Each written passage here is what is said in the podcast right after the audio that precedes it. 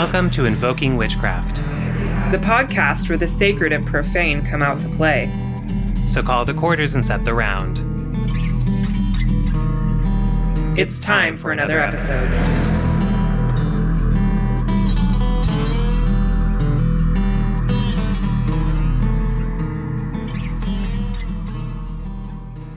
Hello, everybody, and welcome back to another episode of Invoking Witchcraft. My name is Jay Allen Cross, and of course, I am here with Britain, also known as Archaic Honey on the internet. the internet, internet famous. How are you doing, Britain? Pretty good. Um, just, you know, pregnant and it, all the planets are in the microwave right now, and it's just a crazy time to be alive. Not witchcraft related, but I just finished watching the Jeffrey Dahmer series on Netflix. And you're scarred for all eternity now? Yeah, Yeah. No, It was I'm not really ready. good. It was really good, and they brought a lot of light to like marginalized communities and the LGBTQ plus community, which I really think needed to happen um, with Right. that case because with things like that, they put so much emphasis on the actual like serial killer and like kind of glorify them in a way. And I was like, no, no, no. Let's get Yes. into the stories of these these people, you know, who are involved. And um, yeah, so I've been processing and just like trying not to have nightmares lately. I bet, especially when you understand that this is a thing that actually happened. Like, For it's real. not just a, a horror story that somebody made up. It, it was something that actually happened. Mm-hmm. So, ooh, Yeah. ooh, yeah. Yep. So I'm doing little bits of like nighttime dream time protection from nightmares and stuff as I go to sleep. I'm like, no, I don't want to think about this before I go to sleep. Yes, yes. That is not what you want in your brain pan as you as you go go to bed at night. That's not what you need. Mm-hmm. Oh dear, no. So, I went to Goodwill the other day, Oh, yes. Tell me about it. and not just any Goodwill. I went to the Bins. I still haven't Portland. gone. Okay, so for those of you who don't know, the bins is like is I don't even know how to describe it. It's literally a bunch of bins. And I thought it was sorted like into different areas and it's really not. It's kind of a little bit sorted, but um essentially it's just it's just bins full of crap and you just have to like go through and find it. And I shit you not, me and my husband, bless him, spent about 20 minutes because I noticed that there was tarot cards in one, but they just throw the deck in there. So we spent like 20 minutes searching for every single fucking card in this deck. And so we'd have to like move stuff out of the way and like pull stuff out and go to like the bin next to it and find more and like all this stuff. So I found a whole ass tarot deck in there. And then uh, I actually found two. So I found one. I don't know what it is. It's it's not like a Marseille tarot deck, um, but it's sort of like that. And then I found the Lost Tarot and guidebook. Um, but the Lost Tarot doesn't have all the cards. It's like a few Hmm. cards short, but also that kind of fits because it's it's the Lost Tarot. Right. And it you got it from the bins. And Oh, so I don't know. There's just like a magic in finding things at the bins. Right. So I'm like, you know, I'm I'm here for it. I'm here for it. I love that. Um, also, it's it's officially spooky season. I know that our space time continuum is a little off kilter here since our little break, um, but uh, I feel like Halloween is suddenly here a little bit. There's like that weird vibe, like just things things are weird. On my way to walk my dog, like there's this really old dude who lives around the corner, and I had never ran into him before until like two days ago. And number one, he thinks that me walking my chihuahua is hilarious because it's that like big dude with a little dog sort of scenario. Um, so he likes to point and laugh at us, but he looks like um, if you ever saw the second Poltergeist, the the Reverend Kane guy or whatever, the one that haunted my nightmares forever. He looks like that dude. So suddenly I just hear this cackling, and I look up, and there's this like really old skinny dude just like pointing a finger at us, like ha ha, ha," and I'm like, oh, Halloween's here, I gotta go, like. Mm-hmm.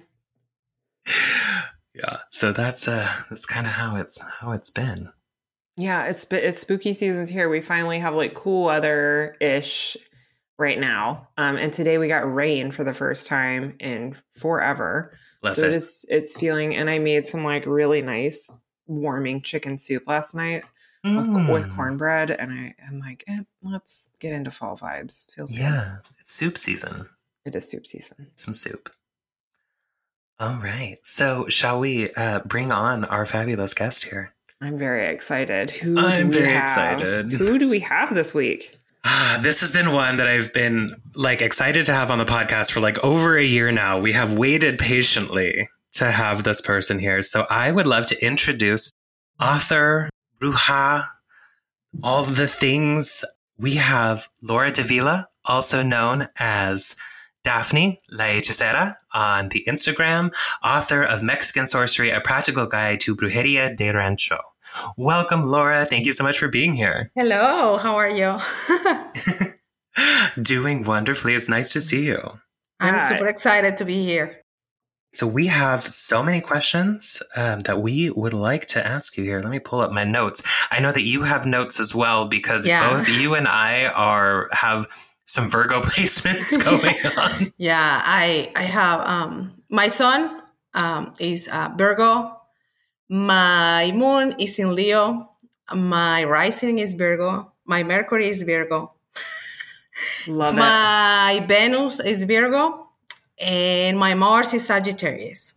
Mm. So Oh. it's Virgo, Virgo, Virgo, Virgo, Virgo, and a lot of um, fire too um, with um, Leo and Sagittarius in on in Mars. So it's Mhm. like Sagittarius Mars. That one's that's that's exciting. yeah, that feels kind of like party party vibes. Like Yeah. like you're very Virgo grounded, but maybe there's a side of you that likes to party too.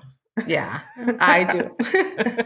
Well, that's actually one of our first questions that we love to ask folks is like what your astrology is. So thanks for sharing that with us. I'm I'm a Virgo, super Virgo, like really, really Virgo. Like it's a lot. It's it's I mean it's a blessing, but at the same time it's a curse. Like Mhm.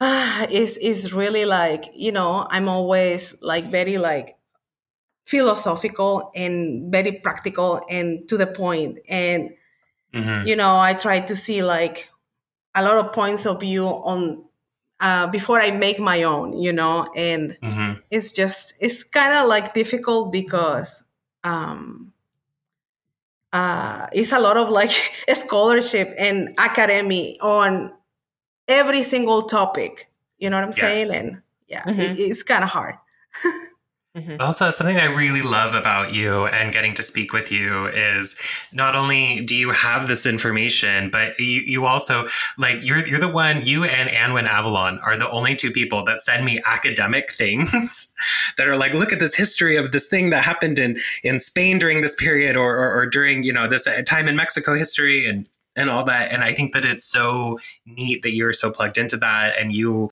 like there was this thing that you sent me once about like the certain type of spelling because the printing presses at certain period of time didn't have a certain letter or whatever. And i'm like Yeah. this is so cool. Like how do you even find this? Like yeah yeah. It's like um you know right now i'm with the endorsements right? Um Yes. so the publisher sent the the book uh, to a lot of practitioners and folk Mm. and somebody told me i'm saying this because i know they don't listen a lot of podcasts. So they said like oh i think like you know as an observation you had like um, kind of like um, not an accurate uh, translation um, to what it means camposanto because you put like any cemetery like you imply like any cemetery is a camposanto and it's not holy and it's the, the translation is holy ground. And i just laugh and i said well i think you have a you know like a blind spot here because between uh, 1857 and 1859 when the actual reform laws in mexico starting to get in apply any church could have like uh, the cemetery or tied to the cemetery because Oh. otherwise you uh, you were going against the law so that laws were very specific that they had to separate the state from the church Mm. Mhm. and at the Mhm. beginning was very like no we're not going to do that even though like the government is demanding us but in the 1900s at the same time uh, it was like E. coli and a lot of like diseases that they were spreading at that time. So Oh. the it, like even the priests and like the nuns and the church were like, no, we don't want the Camposanto here either. You you can take it. So I said like I know you you write about Mexican magic and stuff, but I don't think you have gone to a cemetery in Mexico. Tell me how hmm. many of those cemeteries are with a church attached to them. Mm. Mhm. And, and, and more in the northern side of Mexico. So, like right now, like, yes, it started like the Camposanto was attached to a holy ground or to a church, but it's not the case anymore since 100 years ago. So Right. it was like, okay. you know what I'm saying? Like, so, but it's the kind of things you have to, you know, not only like oh okay that's what what it means and that's it but you know but why you know Right. and and it's pretty much what one of the things that i struggle a lot when i was writing the book was not only the language barrier that i have Mhm. that is huge it was too that you know i have a lot like blind spots that i don't understand from the mexican american culture because Mm, to mhm. to say like oh i understand no it's, there is a lot of things like even though i have 10 years here no 11 now uh, and two kids that they were born here there is things like i i don't get like you know what i'm saying and i'm not embarrassed to say it the other day uh nix um you know her Yeah. like she was Mhm. like sharing like those like oh pictures kind of like memes with like uh, leo moon uh, leo sun and Oh, she yeah, had yeah. like the pic the the the the movie i think sangre por sangre or blood by blood. I think i saw that movie i don't know when i was like 15 i really don't even remember. And when i saw it i saw it translated to spanish. But all of you were like laughing and cheering and stuff and it's something that was totally strange, strange to me. Mhm.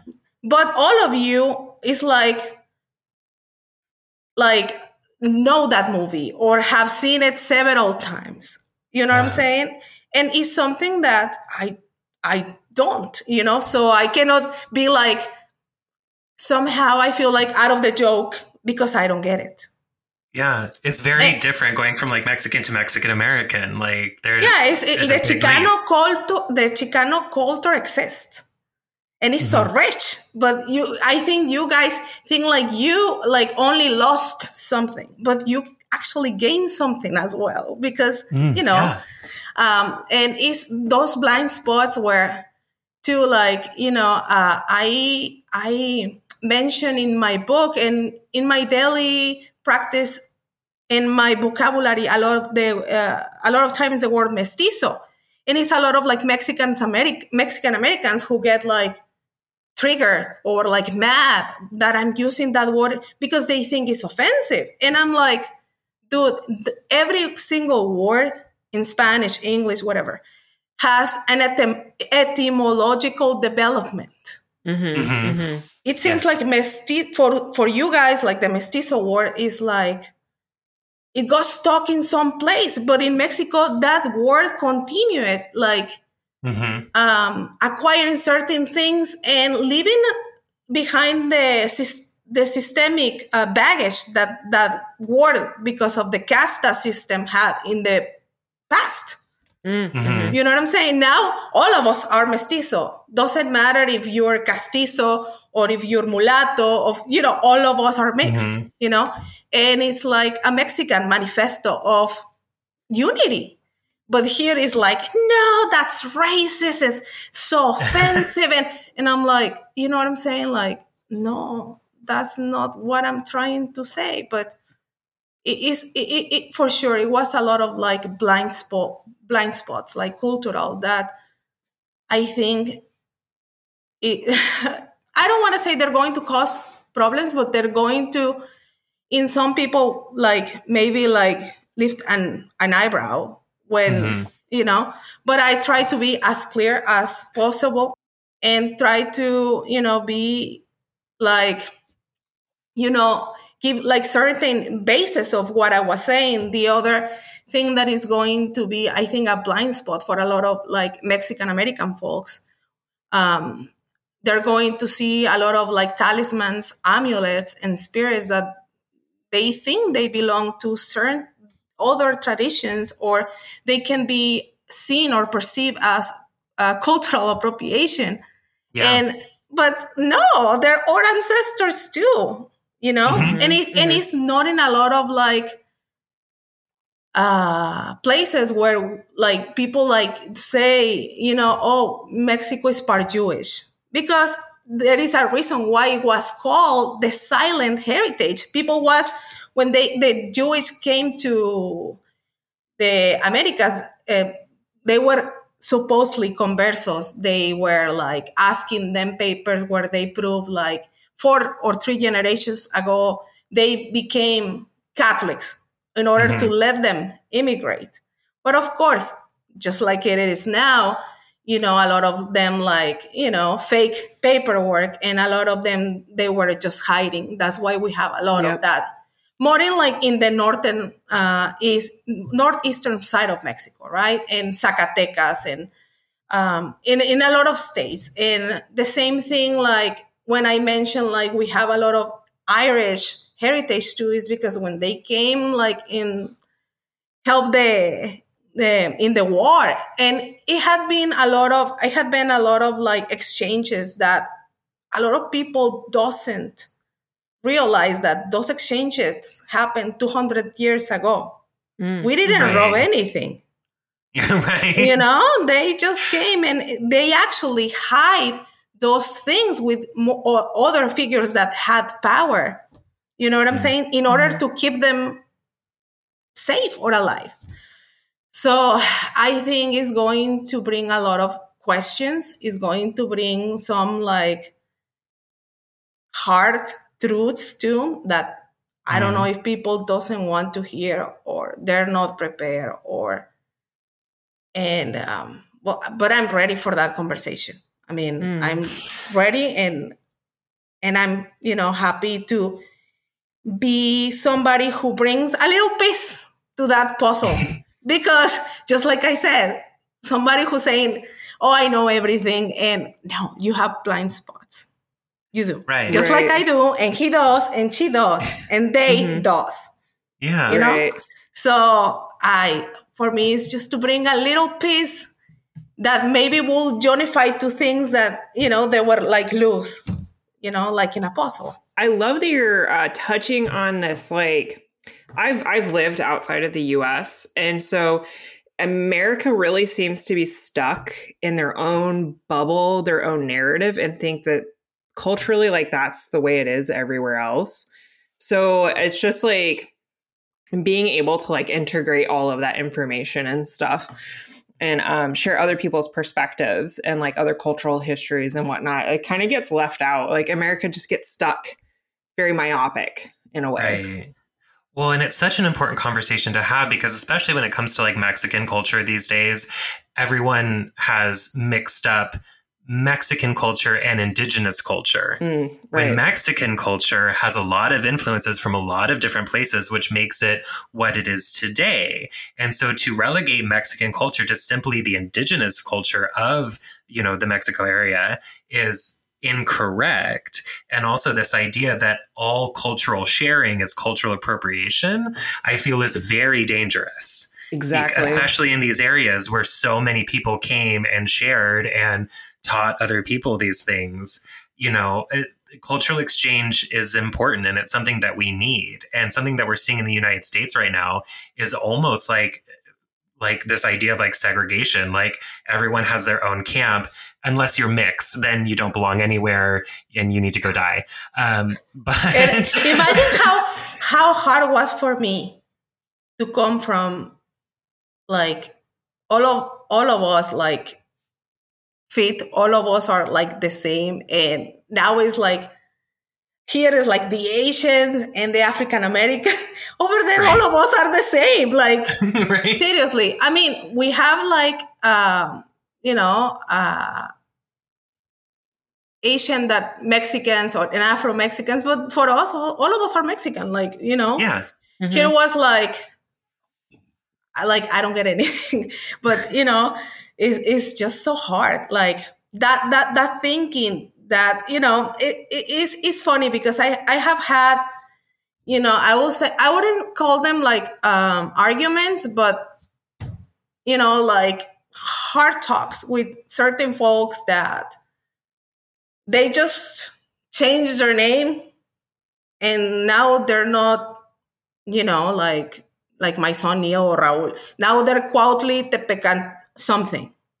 They share like that's okay and they start like every time like i said mexico this or mexico that like they think i'm talking about only like the center of the country like no uh, they have a very like centric point of view you know mm-hmm.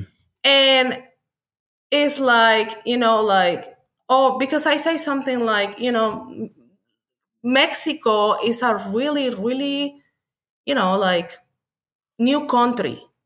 It's mm-hmm. not like, you know, it's, it's, it's just doesn't have like a lot of centuries, you know, for, for like the Mexican that lives in Mexico today, we barely have like 500 years. You know what I'm saying? Yeah. As a Mexican state. There are buildings but, in Europe that are older than our yeah, countries exactly. But yeah. for some reason, like people like get mad when you say Mexico has 500 years and it's a mixture of cultures and oh you're bastardizing the mexica uh, you know concept of mexico. I'm like we're not talking about the same. Like you know mm-hmm. if you want to think i have a like very nationalist point of view put it like you want it but that's how it is today. Yeah. And mm-hmm. is how it is for the you know, uh, average Mexican who has lived all the, their lives there. And you know, I, I, I don't I don't know if you remember one video that I shared the other day of a guy dressing with maracas and sombrero and you know uh, sarape, and somebody went and interviewed people in Olvera Street. Olvera Street is a very Mexican part of the Los Angeles, mm-hmm. and and he started like asking people age like asian americans african americans um, mexican americans everybody right? Oh do you feel offensive this? Do you feel oh i'm super offended because he's appropriating the culture and he's you know like blah blah blah blah blah and he shouldn't be using that. And then the same guy goes and he asks people who just there from happen to be there for vacations or you know, people living, I don't know, very recently in Los Angeles, but they were Mexican. They didn't like even speak English right. And all of them were like, no, I, I no, I don't, I don't care. Like, but right. all of them, mm-hmm. all of them had something in common. And I asked other, I asked people who were like mad, like, no, I, I and I was like, you know, like you notice the smirk on the face of all the Mexican people who said like they don't have any problem. Like they wanted to laugh because we know he looks stupid. and we, I mean, I mean, seriously, that doesn't identify me. It's a cartoon. What are you mm. talking about? You know what I'm saying? But here, like, some people think like somebody who's like dressed up like that is offensive because it's part of the culture. For me, it's offensive that you think we dress like that and we're like a fucking cartoon. You know what I'm saying? That's yeah. why they were laughing because, you know, he looks dumb. right. But it's like a lot of people here in the United States think like they're doing somebody else a favor. Yeah. You know, by fighting battles that doesn't even belong to them. And I'm not saying we don't need, we shouldn't be advocate, advocates for something. But mm-hmm. sometimes, mm-hmm. or advocacy or, or altruism Mm-hmm. Like is is fucking up somebody else. You know, I have right. seen it in, in, in, the groups because I still ch- belong into certain groups of witchcraft, and I shouldn't. I I'm going to just log out because I know when my book is out, I'm going to. Like mm-hmm. sometimes people like sharing your book or magia magia, eh, and somebody says something, and the comment, oh, but if you don't belong to the culture, blah, blah, blah. And I'm like, yes. Yep. you're not helping us at all. Right. That was something that I ran into with my book too. Yeah. And a lot of people run into when they are from marginalized communities and they start, they put out this book. And it's so funny because we run across this talk a lot when it comes to publishing. Oh, publishing is so racist. Nobody wants to publish these books. And it's like, because publishing is a business, they will not publish it if it won't make money. Yep. And so when these people from marginalized communities come forth and are like, I want to publish this book, and then everybody goes, nobody buy this book unless you are specifically from this very small group of people that we've decided are allowed to do it, which kill the sales, kills the success of that book, kills this author's like potential for more work and then and then they complain about not having these marginalized voices in publishing and it's like well if you would let them be successful you know And that also like it like allowing books like that to be published, like your book, Jay, and your book, Mhm. it like allows for the expansion and preservation of knowledge. yes Like And and you touched at something very important, like somebody who doesn't belong to the culture, dude. Sometimes under the American thinking, I don't even know if I belong to the culture. and, and, and no, let me tell you, I was born there, I was raised there, I speak the language, you know, I speak, I am a native, like a Spanish speaker. I have a Mexican passport. I had been living in 10 different states. And I still, there is people saying that I don't belong.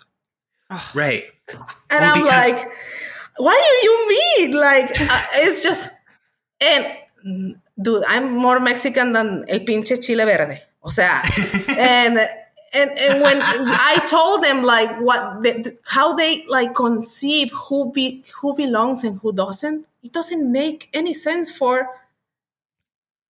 the Mexican people in Mexico. Like, Right. just like I put the case of Chavela Vargas, you know, Mhm. Chavela Vargas was a Costa Rican uh, born Mexican, uh, Costa Mhm. Rican born, but Mexican by decision, who just like, I'm Mexican. And everybody just Mexican, you know? The same thing happened with, you know, uh, the Pope. Uh, we love um, the Pope um, Juan Pablo II. Like Mhm. he was just visiting, and one day every Mexican started singing Juan Pablo, hermano, ya eres mexicano. Like, like, and every time like he used to go to another place, they they used to ask him like people like, oh, you're from Poland? Yes, I'm Poland. I'm Polish from Mexico. So and it's in interviews, and that's what it means to be Mexican in the Mexican, um, you know, like sense of or Mexicanicity or or Mexican, you know, like Mexicaness. I don't know how to call it, but the same thing in the other regard with this lady, uh, who Lupita Nyong or something like that. She won an Oscar, right? Mhm. She she was born in, in in Mexico, but her parents are Nigerian, right? Mhm. Um, so when somebody asked her, "Oh, you're Mexican," and blah blah blah, and she just responded, "I mean, I don't feel Mexican, and I don't think I'm I I I'm Mexican, even though I was born in there." You know how was how bad it was for Mexican people. Listen, oh fuck, you're not Mexican. We don't even want you here. You know what I'm saying? right But if somebody, um, I follow another um, another practitioner. He does like um, tarots um, and stuff. His name is Jens Freeborg. He he does a really good art, and he's he's Mexican and um, Dinamarcan. I don't know how to say it in English, but his dad, who was he's from uh, Denmark, uh, married his mom that is Mexican, and he always said like even though like he was from Denmark, he felt Mexican, but he understand that you know how it works over there. But over here is even like offensive to say like how it works over there. Like Right. like somehow like if you know you don't like fit or concept of what it means to be Mexican, you cannot Mhm. be. Why you're going to self-proclaim Mexican or because that's how it works over there. Maybe not in the paper, but it works that way in the sense of identity. Because at the end of the day, it's a, a social construct, just like you know, gender. Right. And, and it's funny because some some folks who uh, present themselves like they them uh, they're like Mexicans, uh, Mexican Americans. Uh, when I say these, like, no, but no, they're not Mexican. I'm like, dude, I mean, you understand how you know social construct works. What's your problem of somebody else identifying themselves as a Mexican? you know, it's not a pie. You can have your chair. You know, it's it's like somehow like culture in the United States now is seen like as a limited resource. yeah. Like, Mhm. oh my God, if you have a lot of like oil, you know, now we have to go and take it because what are we going to do if you take it all? Because it's going to finish. And it's not like that. It's, you know, it's very huge. I, I, I- you know, I told another practitioners who had like, oh, you put like a lot of things on your social media and blah blah blah for free instead of putting dude even if i write books of magic and salmeria and i don't know uh curanderismo or whatever there is no way by myself and another 20 of us that we're going to be able to like in a lifetime to put ev- what everything that is out right. there Mm-hmm. Even if we try. even if we try there is no and way. it's and it's so like it's so good to hear you talk about this because especially in the United States, I find that the the goalpost or the criteria for who counts as whatever culture changes all the time and depending on things. So people will be like, "Oh, so you're you're Mexican. Okay, well, show me your DNA test. Okay, here's my DNA test that says Mexican." And they're like, "Well, actually no, it's it's not DNA test. It's um, were you born in the culture like okay yes i was born in that culture oh okay but but is your skin color um, the what the stereotype that i have in my mind of what that is. Like i swear like so many people pull up like a picture of speedy gonzalez and are like um this doesn't look like you. Um like and i'm and it gets very racist very quickly the way that people are trying to like act like cops honestly and be like you know, show me your your license and registration and, and your, your Mexican card, you know, that proves this to the internet that you yeah. can live. Like but No. I wanna I want to jump into some of these things because I think that these are important that are kind of close to this. So so when we talk about things like hechiceria, um, which is kind of like what, what your book revolves around, with this idea, so number one, who who can practice what is in your book, and also um, is is what's in your book is this a closed practice? No, well, I I try to to be honest. I'm going to be like very direct on on this. Uh, Mhm. I, when I came to the community, everybody used to be like so stuck on. No, you're not a brujo. You're an hechicero. No, you're this or that. Like seriously, in Mexico, like from I don't know.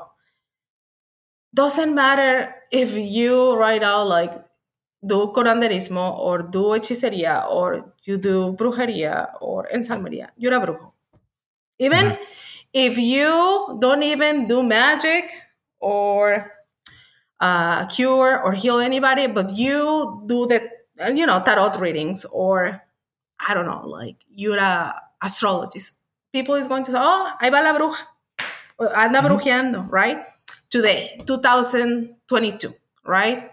My practice, specifically the northeastern, uh, north uh, eastern side of the, uh, Mexico, and the Huastec area of Mexico, there is not such a thing of oh she's hechicera, oh she's bruja, or you know, we we just go by bruja de rancho, like you know, um, because we don't ha- like people in the ranchos. They don't have that scholarship. They don't have that academic side. You know, I do have it, but now I have internet, and I'm in the United States, and I have full access of internet. But imagine a woman uh, or a man 50 or 100 years ago they were doing what they were doing and nobody was trying to say oh she's a curandero she's a bruja they just had to do what they had to do and without putting a level. Mm-hmm. So Mhm. when when when I was doing the book, I just said, you know, like a brujo de rancho does brujería.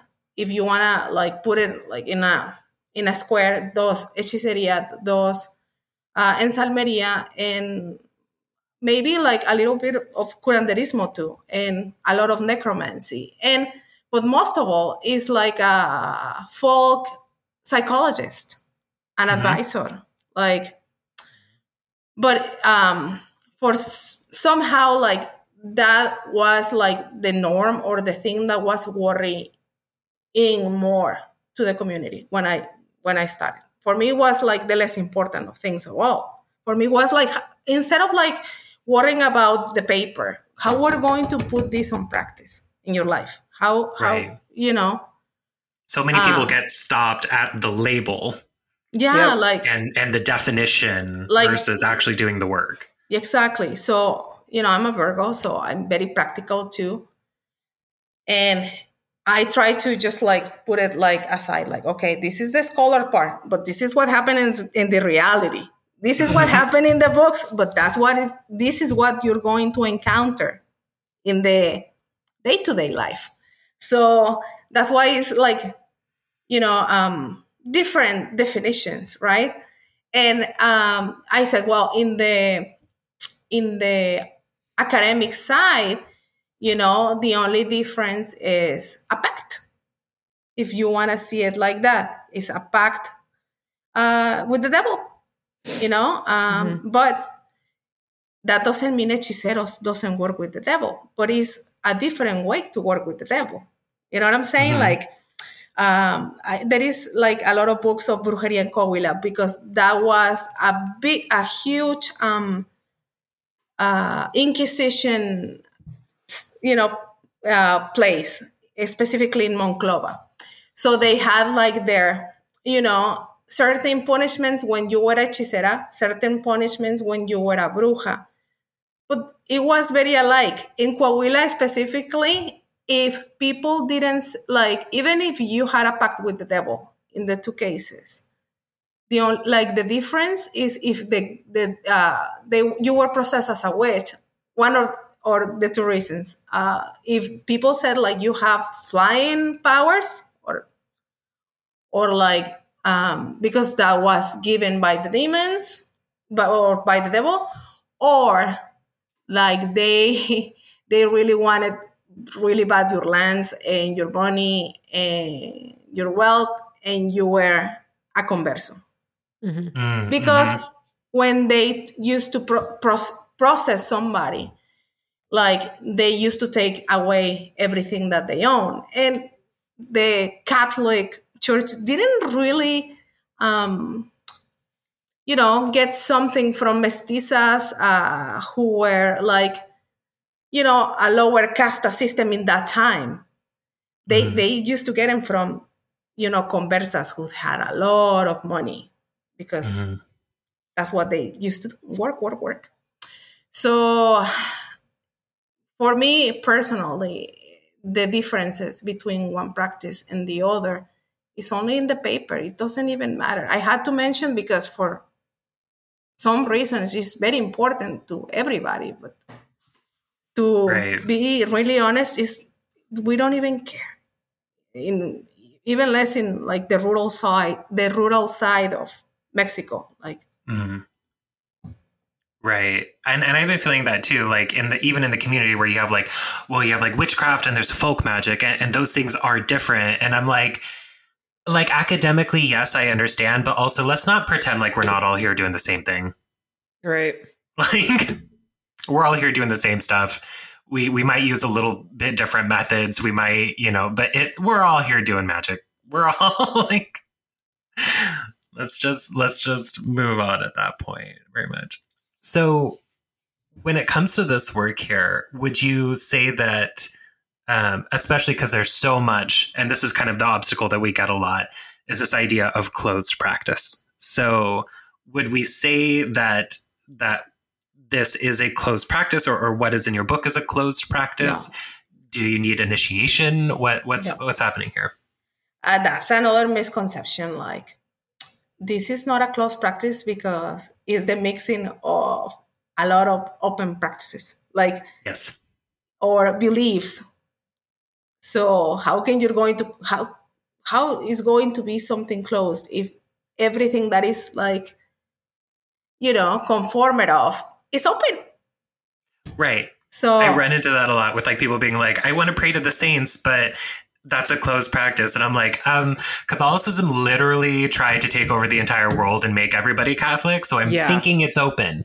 Like, Yeah. shouldn't and not only that like you know um the the aztec or the mexica or the nahua beliefs you know it was something that was changing constantly like if you get to see you know their deities and what they believe like in in a like i don't know like there is those graphics of periods of time.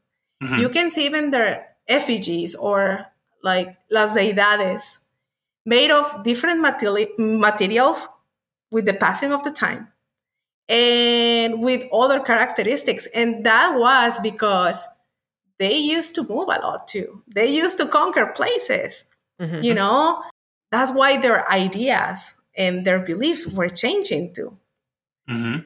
it was not something like it was only you know uh, set in a way that it never changed it was a living, living dynamic back then too so uh, even then you know it it was not a close practice but in the most of the indigenous belief like it was more like something that you had destined like you were destined for Mm. this Mhm. you know Yeah. but you know that would be like not only like be born in certain days but be born in certain um, situations like oh my god it was raining a lot or you know Mhm. i saw an animal they, they used to put like um, cal- um, circles and when an animal used to get approached like when a woman was having their baby um, that, that that was like an omen to like that person will do like certain jobs you know Hmm. Right. but it was not a closet practice it was more like you know like you were destined for this or you, that was your fate Right. And that's another thing too that is very difficult to say in American culture is to say that, you know, people who are meant to do magic are born a certain way because then people lose their minds and connect it back to Nazis and eugenics and it's like Yep. and it's like okay, I can see how you would think that those things are similar but that like but that's not what we're talking about here. Th- this idea that if you were born a certain way then you were kind of destined to be a magical practitioner. I, I think honestly, it makes people feel left out and therefore they connect it to all these terrifying things. Mhm. When in Well- a lot of cultures, it was believed that you, the circumstances of, of who you are and, and what gifts you have really Yeah. determined it. and, and and people have to take into consideration that a lot of the beliefs that they they were like 500 years ago or say 600 mm-hmm. years ago that's not the case today so i think there is a lot of like ambiguity there is too much ambiguity around the don or the gift concept Yes. right at least in the what it has to had to be with mexican magic or mexican healing or you know i do believe that today we have a lot of subjective interpret- interpretations that focus on different in different aspects of what we call the don you know Mhm. like some people focus on one thing other people focus on another one and another people focus on other thing that you know it means to them the the, Mhm. the word gift or don right uh, i have noticed a lot too that the don or the gift in the mexican american community description requires that like other believe other people believe or validate or somehow like recognize that you have the gift it's Right. something that makes me laugh like so seriously like i have heard like oh you have to be appointed by another curandero and you have to be appointed. Have you heard like you know el niño fidencio? Right. tell me what elders have el niño fidencio? Or don pedrito or hmm or karen lara who became a symbol of magic in mexico. Hmm Mhm. Right. So- There's so much emphasis on this like idea of like you have to have elders or it has to be passed down in your family or exactly no sometimes it just happens. yeah um, the, the, the, the father of you know um, well it was not the father was the adoptive father of el niño fidencio was not a curandero he was you know it's just like it, it gets to i think like somehow that makes feel people like they're just like you said like low lower or like lesser or like like inflate some egos. Hmm um the the other thing that i have you know like noticed too like is like we tend to just like i said like okay that was the the way um on the pre-hispanic world to say like somebody had the gift. Like they used to say there is a lot of communities that they still to this day say like certain kids who have like the power to talk, cry, sing, or have hiccups on the belly of the mother when they're like pregnant have like magical abilities, Hmm. right? And some of them too, they had the power somehow of getting out of the belly of their mom and coming back. And people is like, what do you mean? Like you don't feel the baby? And I'm like, no, there is a lot of women, and it's a scientifically uh, reason for that too. That they still keep having their periods when they're pregnant, and they used to believe like, oh, the baby went out, that's why I have my period, but I didn't lost the baby. Yeah. You know what I'm saying? it So just headed was- out for a minute. exactly it was you know so that was like the beliefs but those beliefs have evolved with the time and with the folk catholic beliefs that we have right now. If you go right now to a, un rancho or like a you know a rural side or a municipio and you go with somebody who does magic or who does curanderismo heal people is the same thing that they're going you're going to encounter. They're going to say like the the don is just a gift that all of us as hijos de dios we have. And when you know um, when they cure somebody or or when they like uh, give like good luck to somebody like they said it wasn't me. It wasn't juditas. It was dios. Hmm i'm an instrument. Yes. you know what i'm saying? And it's the faith mijo la que hace la magia right? But it's something that it doesn't become from within but it comes from without. You know Mhm. like it Mhm. comes from the animistic spirits too like the spirits of the plants or the river. You know oh i heal him with um uh water of the river. It was the spirit. It's la fe but it's never us and here it seems like oh you have the gift and you have the power and you're Right. awesome and i'm like okay but that doesn't work like that i Right. mean not over there right. and it's something that we pull you know and we use of course there is some people who are more gifted or more talented to be inter- like in to intercede to get certain things. You know what i'm saying? Like it's like something because everybody acts like the craft is like a, a degree. It's not. Yeah, it's a craft. It's a trade if you want to call it that way. Mhm. Mhm. the other day somebody was like mocking me and i know it was like something about me like they were like talking and like no not because your grandma or your grandpa were like brujos. You're a brujo not because your dad or your mom are doctors. You're going to perform a surgery dude this is Right. not like this. This is a trade. This is not a degree.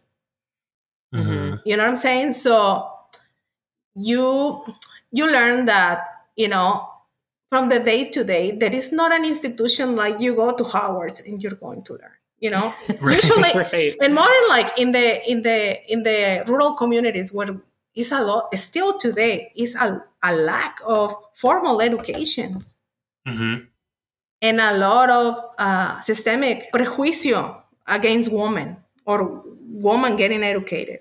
Still in those areas because of the machismo. Still in 2022 so it is just funny how some people since it, there is a lot of um, descriptions or what they call a gift or a don is totally different from what we think that is the gift or the don That makes a lot of sense. hmm That totally makes sense. or, or the I- people who said like oh the brujas you know doesn't ask for help from the outside they they, they well maybe the brujas in tu rancho but in mexico we we ask we we you know we need those tools. We need those spirits. We you know to you know to heal or to um defend or whatever you you want to do. I mean it's not like this new age thing where everything comes from within and you know hmm doesn't work agreed. like completely. Yeah and like when you look at witchcraft like uh like from the perspective that i study it always comes from a source outside of yourself. Yes. you just ha- you just happen to be a person who's connected to it and you you learn how to work with it.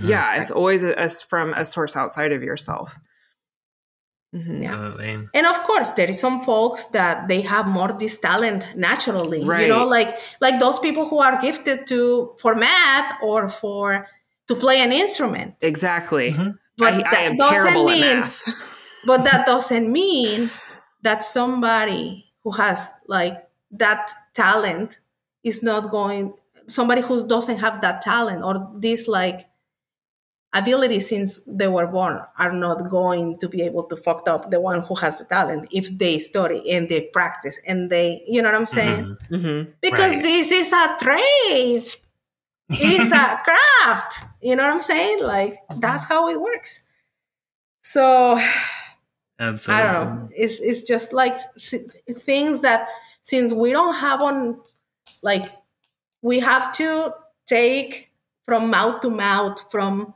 other people, and once you do like a certain consensus, you can like okay, that's how it works. But that comes i- i- i- i- and play to the language barrier.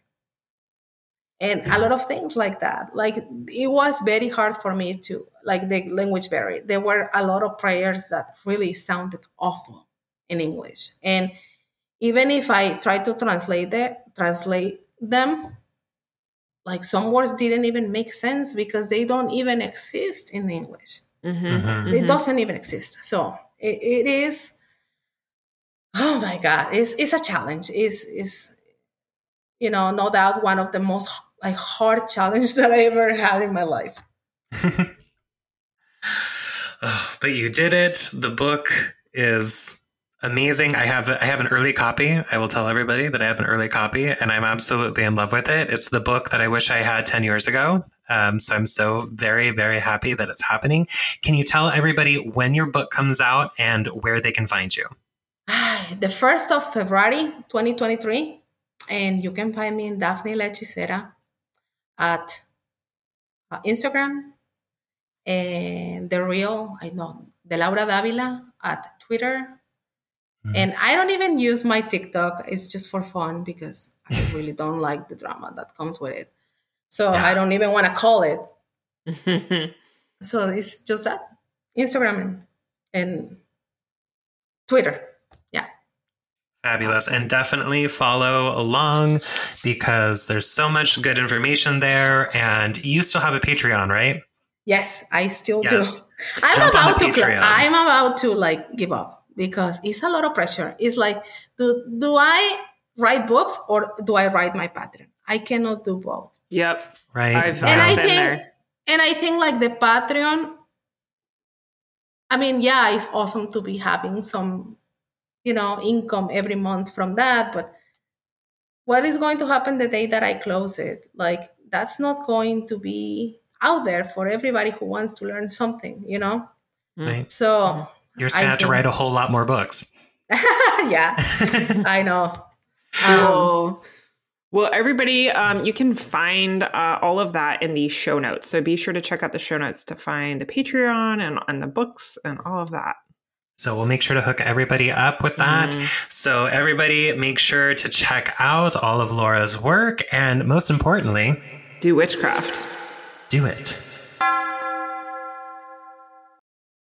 Support for this podcast comes from our listeners. If you would like to support Invoking Witchcraft with a one-time donation, please go to invokingwitchcraft.com backslash donate. Or if you'd like to become a premium listener, join the coven at invokingwitchcraft.com backslash coven. There you'll get access to our exclusive Facebook group for discussion and connection, as well as access to occasional workshops. We hope to see you there.